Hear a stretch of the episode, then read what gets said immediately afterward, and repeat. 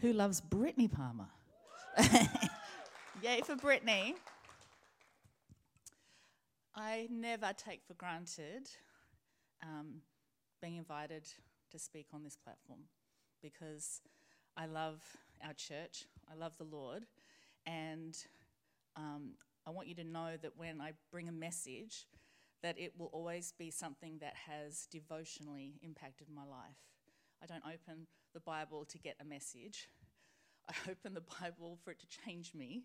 And so this morning I want to bring something to you that has had a very a very amazing impact of engagement in my life. So let's pray. Father, I thank you that your eyes are on your house, that your eyes are towards us. And Lord, thank you for this time when our eyes are closed, that we look to you, Father God. And when we open our eyes, Lord God, that we stay looking to you, that our gaze is towards you just as yours is towards us. We dedicate this time to you, and I thank you for your word in Jesus' name. Amen. Amen. You can take your seats. So good to see you here in church today, and welcome to those watching online or watching later. Uh, we do love our church, and we are heading up to our 16th anniversary. Can you believe that? It's coming right up, and uh, we don't want to be anywhere else. We love Newport and we love being here in Orange County. So I'm going to bring you a, a little story. Um, it's a throwback to 1983. Who was not born in 1983? Babies, babies. Who can remember 1983? So when I hear 80 anything, I see fashion, I hear music. 80s, fashion, 80s music. I'm not going to play 80s music today, and I'm not going to particular. Well, I will show you or explain a story about fashion in a moment, but straight away, I want to talk about cars. Because in 1983, I was 16 and I got my driver's license the day of my 16th birthday. And in Australia, that's the day, the first day you can get it. I went and got my license and uh, took the written test, passed that. Three months later, after having my what they call L plates, you actually have to have an L. Some Australians would say that I've got my loser plates, it's awesome. So you know if there's an L plate, a little card on a car, that you stay right away and you don't honk the horn and you just let them be because you could have a, somebody like me learning, right? And so three months later, I went for my actual driving test, and there was a torrential rainstorm in Sydney. I'll never forget it. And um, so I'm, I'm with the driver who actually had been teaching me how to drive for three months. Yes, my dad, a firefighter, drives fire trucks, could teach me how to drive, but he wouldn't. Smart dad. It's like you pay somebody to do it, they can deal with all the anxiety, and then you stay really close and love each other, right? That's important. So he sent me off, and so this, uh, I went for my actual test. The rain was just unbelievable, and I'm trying to do a reverse park, and I took three attempts to do this reverse park because the, the gutters were flooding. Now, right now, if any of you have seen me do a, a reverse park, I do it with a pinky. I'm good because Aussies reverse park just about everywhere. So I've been driving now for a lot, uh, decades, like a long time. A long, somebody was actually offering uh, London a lift home from school, and she said, "It's okay, Mrs. Wilson. I've been driving ten months." I'm like, oh, "Fabulous." Feel so assured right now. anyway, she's a good driver. Ten and two, ten and two, and so the other thing that happened was, apart from the, the, the fact that you're supposed to just do it in one turn, I took three turns to do it. I also ran over a curb and one of the hubcaps fell off. And then it, it, it drained away with the flood. I get back to the DMV, which in Australia is the RTA, Roads and Traffic Authority, and um, I'm told that I passed. Why did I pass? Because he said, You're the only one who turned up today. Good job in the rain. I'm like, Awesome. Not bad. Anyway, so my dad bought me a really nice car. It was not brand new, but it was actually my dad's only ever bought one brand new car for himself. And it was a, Hyundai back in the 90s that had roll down uh, windows and you opened the door with a key. Uh, no, my dad's like like frugal with things like cars. Anyways, but he wanted something nice for me, and so he bought me a Toyota Celica. Everyone say Celica. No, say Celica, and a Celica GT coupe. And um, it was silver and just beautiful. I think we've got a photo of it. Oh, there she blows, beautiful. And so it was automatic, which was great.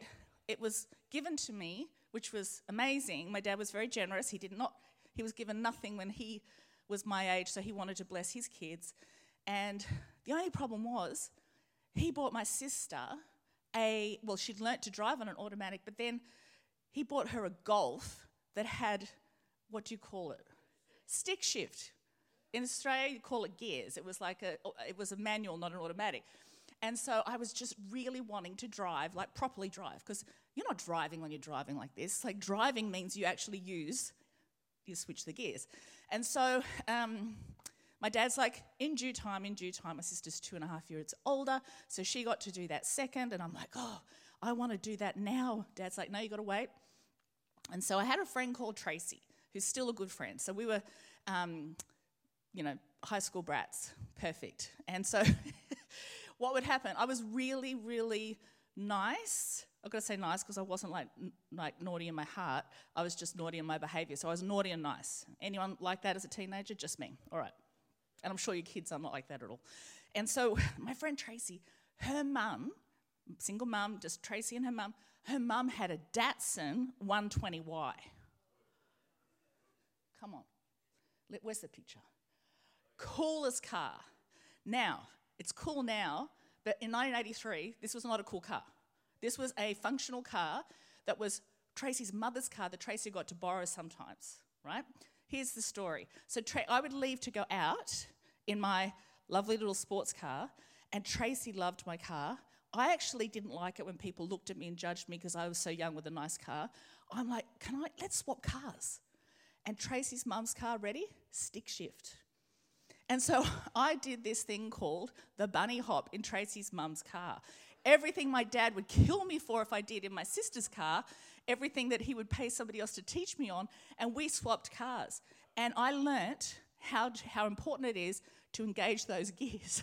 Because if you don't engage in a stick shift, what happens? You get the clunk, you get the rev, you get the neutral, like you're not going anywhere, you accidentally go into reverse, and then everyone on the road is like, you don't need an L plate.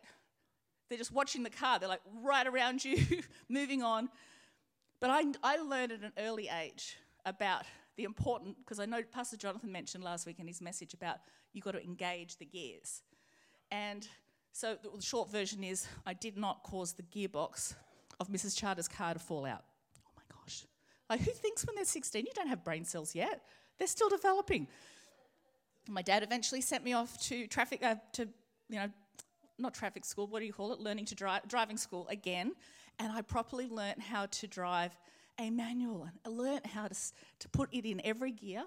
And the good thing about it is when you learn how to properly engage, you don't forget you don't forget. You have a memory for doing it. I still love driving a manual. Anyone like driving a manual? Anyone not know how to drive a manual? Don't want to shame you. All right. the definition of engage occupy, attract, involve someone's interest or attention, becoming involved in, connecting with, and also to enter into conflict or combat with the enemy. Engage is active. Engage means activity. I want to read to you a parable that Jesus um, talked about in Matthew, and it's about the seed and the sower. And if you don't remember anything else that I talk about today, remember this phrase sow, reap, repeat. How to stay engaged for the rest of your life in the things of God sow, reap, repeat. We're going to turn to Matthew 13. I'm going to read verses 1 to 9. Later that same day, Jesus left the house and sat beside the lake. A large crowd soon gathered around him, and so he got into a boat. Then he sat there and taught as the people stood on the shore. He told many stories in the form of parables, such as this one. Listen, a farmer went out to plant some seeds. As he scattered them across his field, some fell on a footpath, and the birds came and ate them.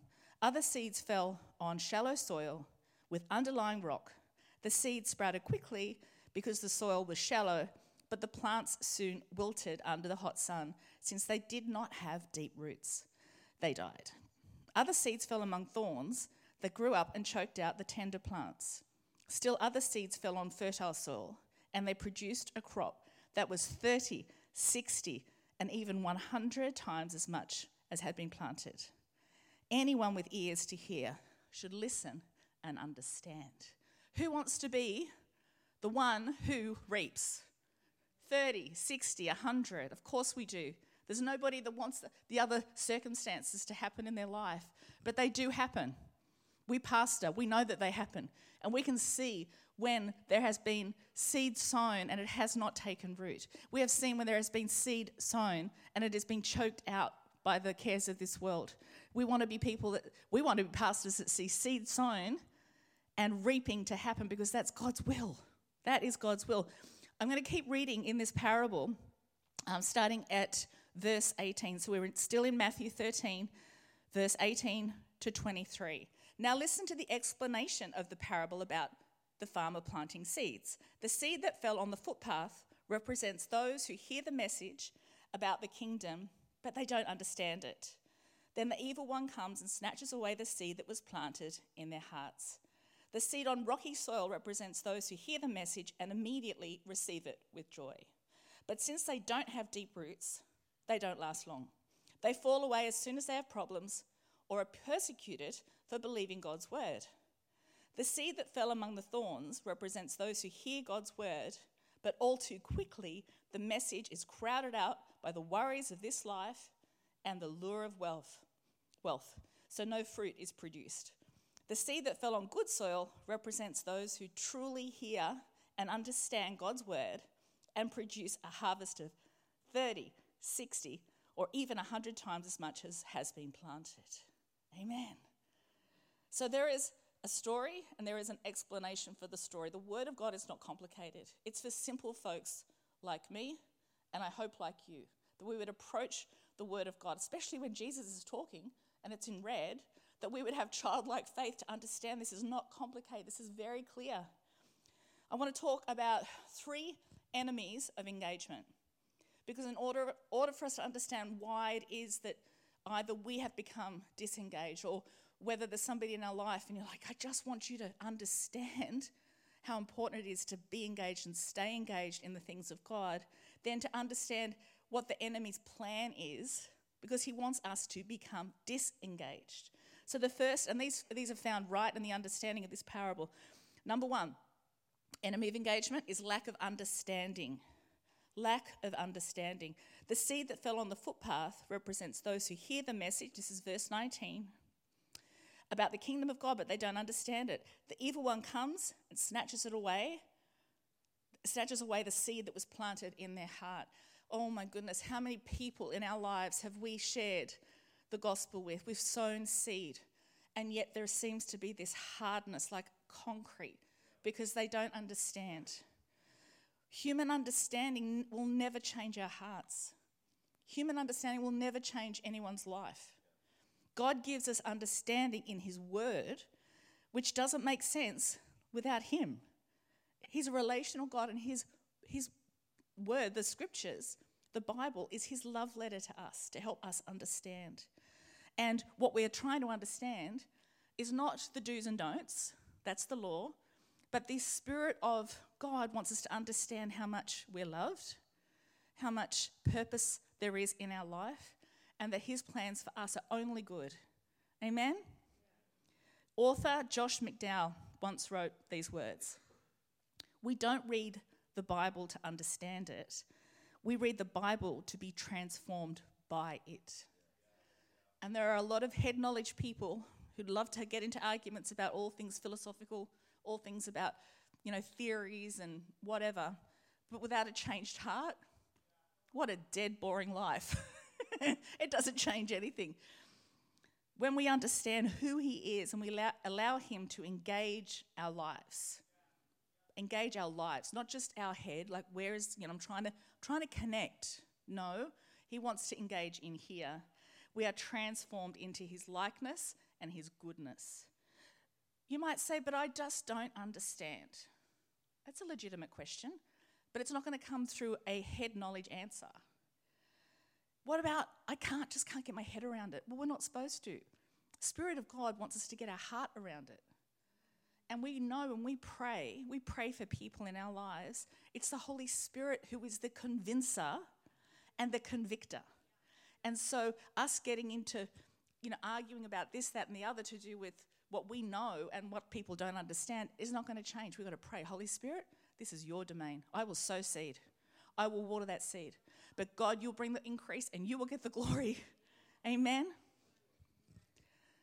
Seek God and ask Him to get your heart around it.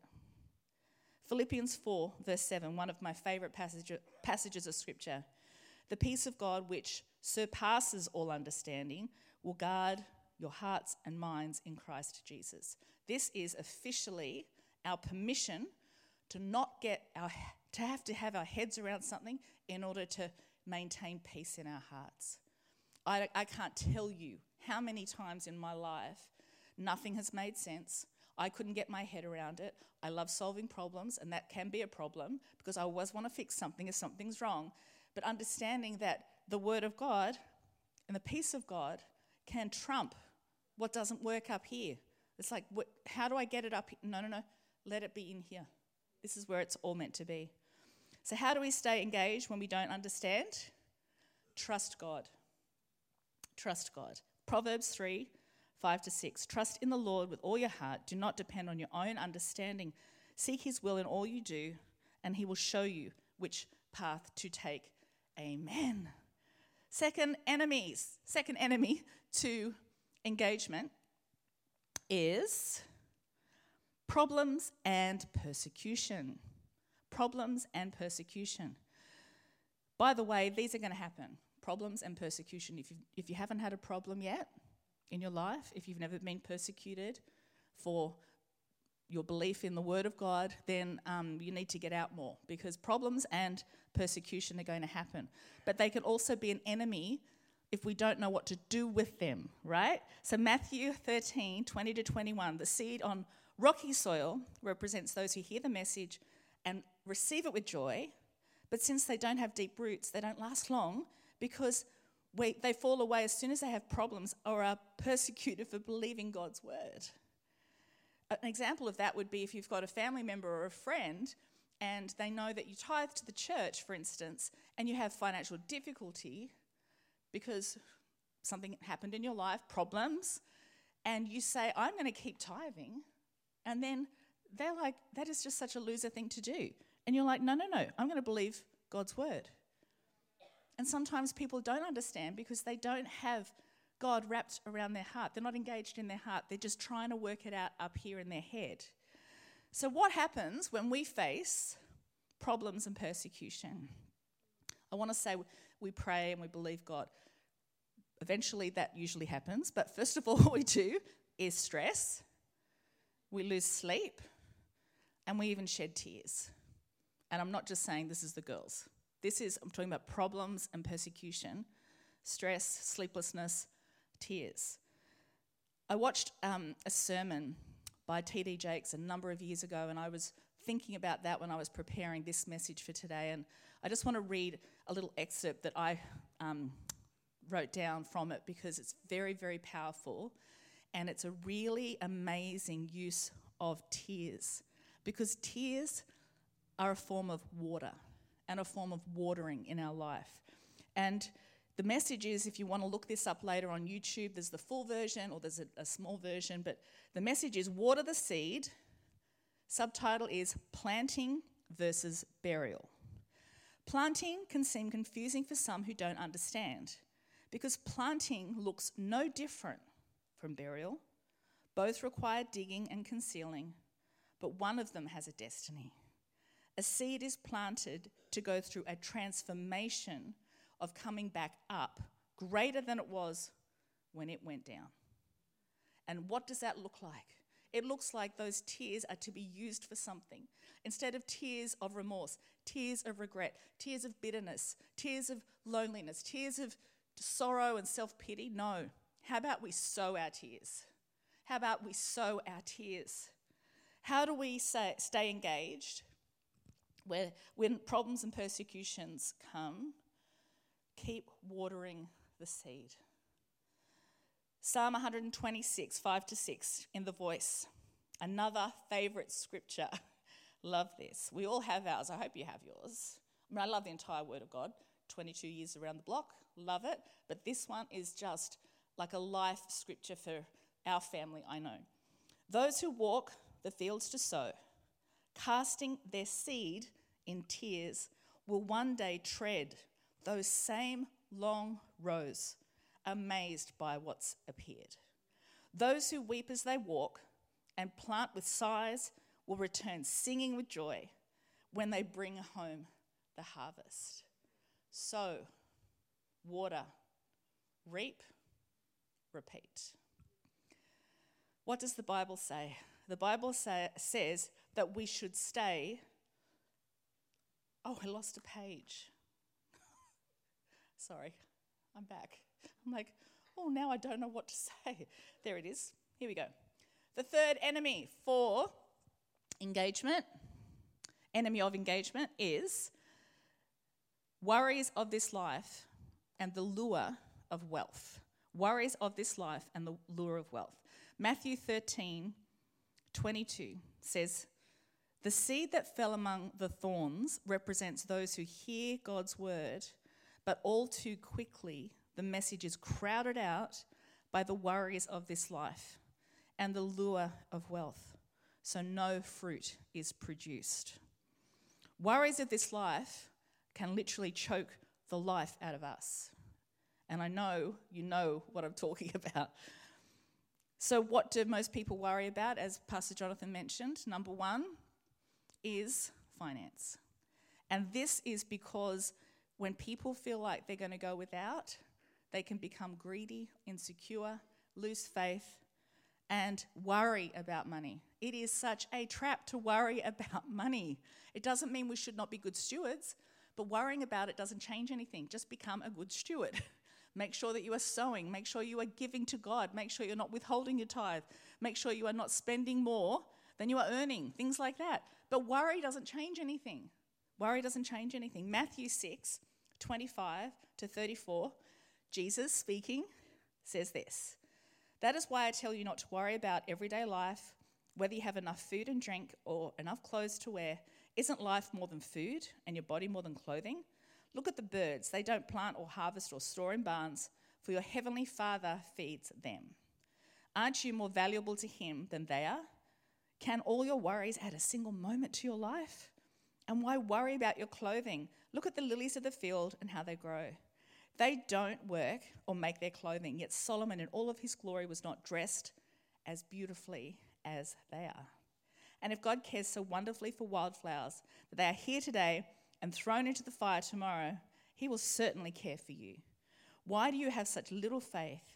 Don't say, don't worry about these things saying, what we eat, what we drink, what we wear. These things dominate the thoughts of unbelievers. But your Heavenly Father already knows your needs.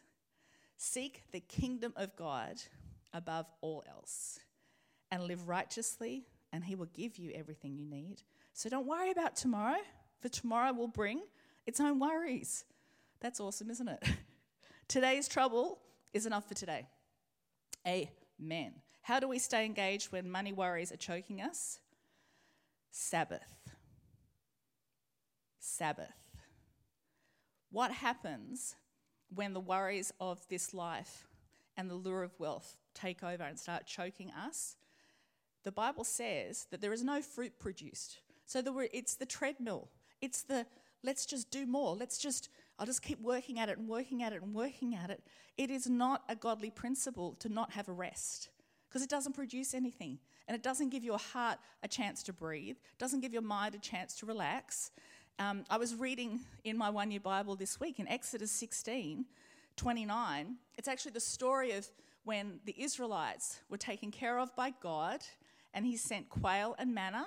Quail fly, flew through the air, and manna, what is it? Is that's what manna means? Little flakes of manna stuff, wafers would come up, and God said, "I am doing this because I want to test the obedience of my people who I rescued out of slavery." Who were feeding on anything they liked in Egypt. And here I am, I'm going to provide, but this is how we're going to this is how we're going to roll. You're going to collect food for 5 days and you're going to take what you need, just whatever you need. If you need more, take more. If you need less, take less, but don't save any overnight because it will go rotten. Because I'm providing I'm your provider and I'm going to do it every single day for you as a reminder of my goodness and so that you remember to be faithful and you remember my goodness. So some people kept their food overnight. What happened? Maggots, stinkies. And God's like, when are you going to trust me? When are you going to stop being so faithless? And then the sixth day, there was a special instruction. I want you to collect twice as much as you need, twice as much, because I want you to, I want you to work at collecting on this day, on the sixth day, because I want you to take complete rest on the seventh day. I will provide for you, but this is how we're going to roll.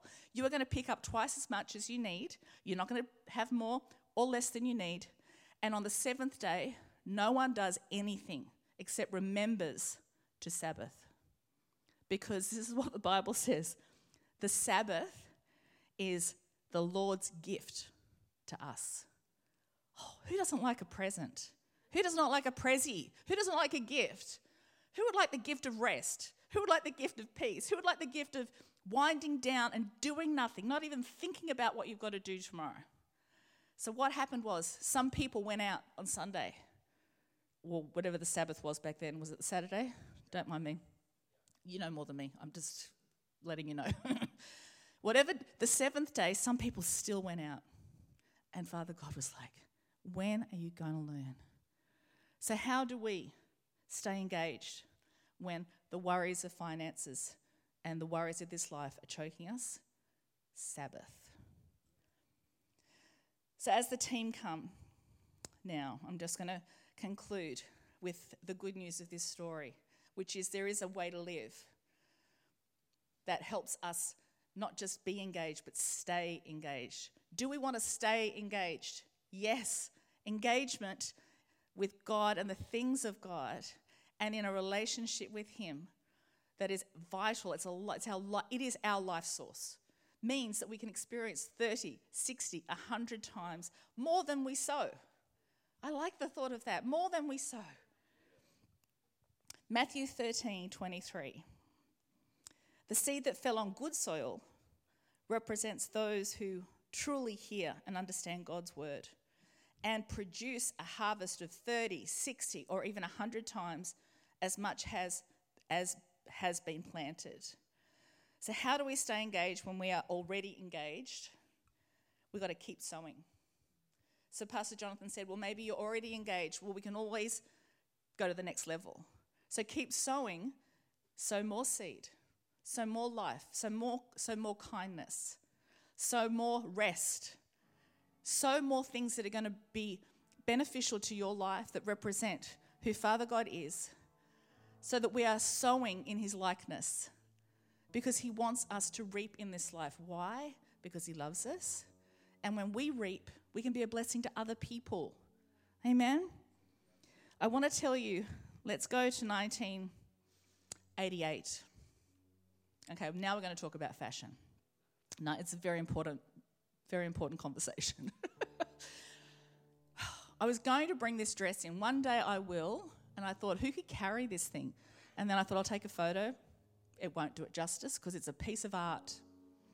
So, 1988, I was getting ready for my 21st birthday. And in Australia, your 21st birthday is like a mini wedding, it's very celebrated.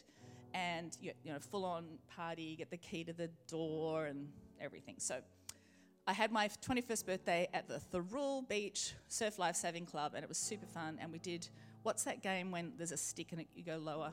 Get that limbo. We did limbo. We did footy on the beach. It was amazing. And um, but the dress, you know, 80s music, clothes. Like what was I? I was 20 years old, getting ready to turn 21. And so I went out with a friend, looking for something to wear.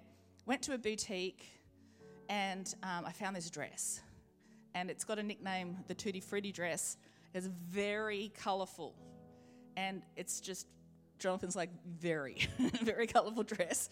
Um, and it, just gorgeous. And it was ready for this. Now, 1988, do some math. I know Michael's working this out already before I even say the, the number $475.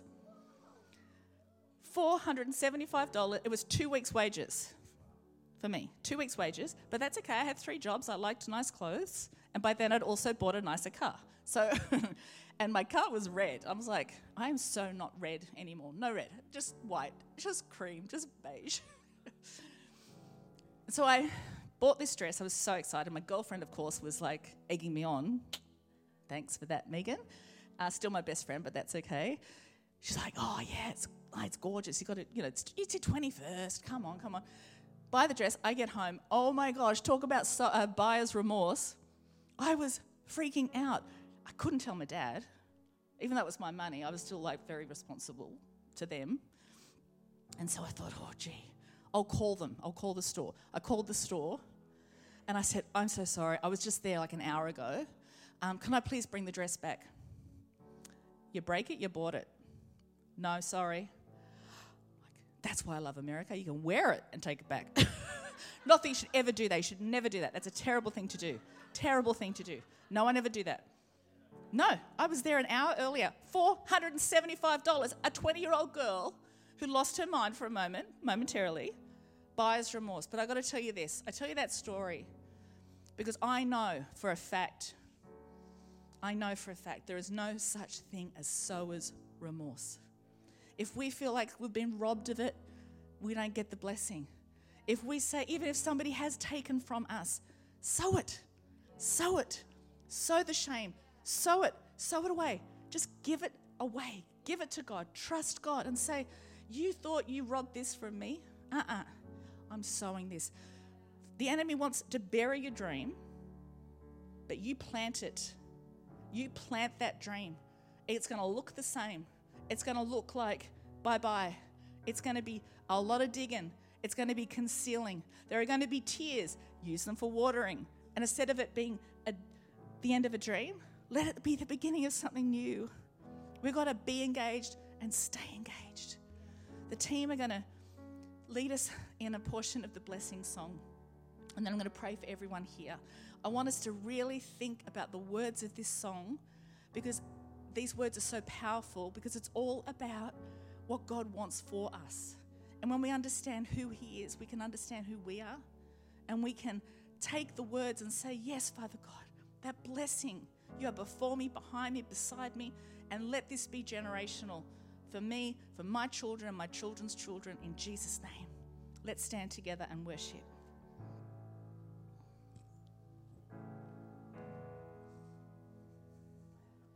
His favor be upon you, you and a thousand generations, and your family, and your children, and their children and their children. May his favor be upon you and a thousand generations, and your family, and your children, and their children, and their children.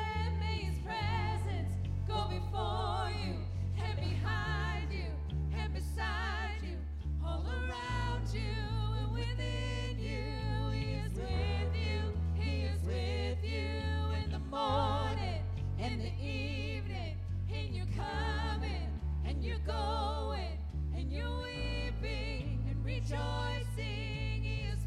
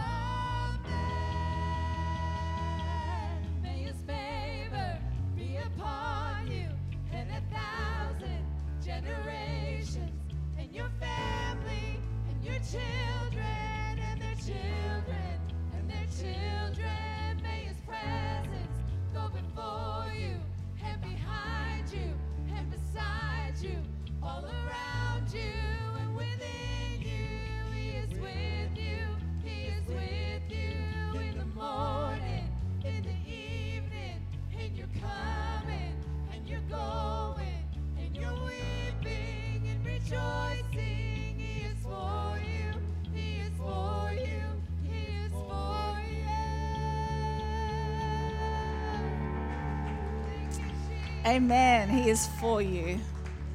Amen. He is. You know, when Pastor Jonathan first mentioned the word engaged to me, when he had that word drop into his spirit, one of the first things I thought about was uh, the fact that our two sons got engaged and are both getting married this year. One next month and one in November. So grateful it's not two girls in one year, but anyway.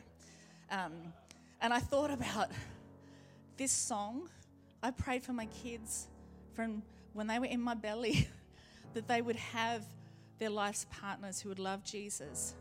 And for this to be something that I could sing and to know, Father God, you are so good. It did not look like that way for all of my life, but it is that way now. And you know, my mum and dad, just before my mum went to be with Jesus in May last year, they just celebrated their 60th wedding anniversary. They even got a letter from the Queen. That's how special. It's a big deal in the Commonwealth. You know, before my mum and dad got married, my mum was engaged to another guy. Another guy. And he was not nice. And he was not kind. And my grandpa did not like him at all. And so my mother did the bravest thing in the world and she disengaged. She disengaged. It was not a healthy relationship. And had she not disengaged, had she not been able to just walk away from this person who had told her she'd be nothing without him, she would never have met my dad.